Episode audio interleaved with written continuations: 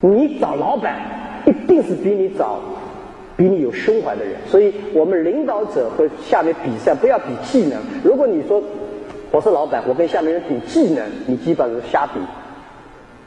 因为你请他，他就是比你技能好，你不能请他干什么？我们跟部下要比的是比胸怀、比眼光、比抗击打能力。我能够包容更多的人，我胸怀比较大，我看得更远。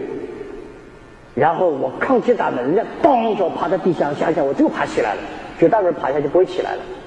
所以你要找的老板是这样的老板，你要找的同事是这样的同事。所以一开始创业过程中。好的合作伙伴比钱更重要。你的 idea 一个想法未必你最后成功依旧是那个 idea。阿里巴巴，你说今天说，哎呦，马云你太有远见了，你怎么十五年来就做了那么十五年以前跟今天的故事完全不一样？是一路修正，一路修改，但是十五年来伴随我们的员工的精神是一样的，团队的文化是一样的。所以使命感是一样的，然后走着走着走到了现在。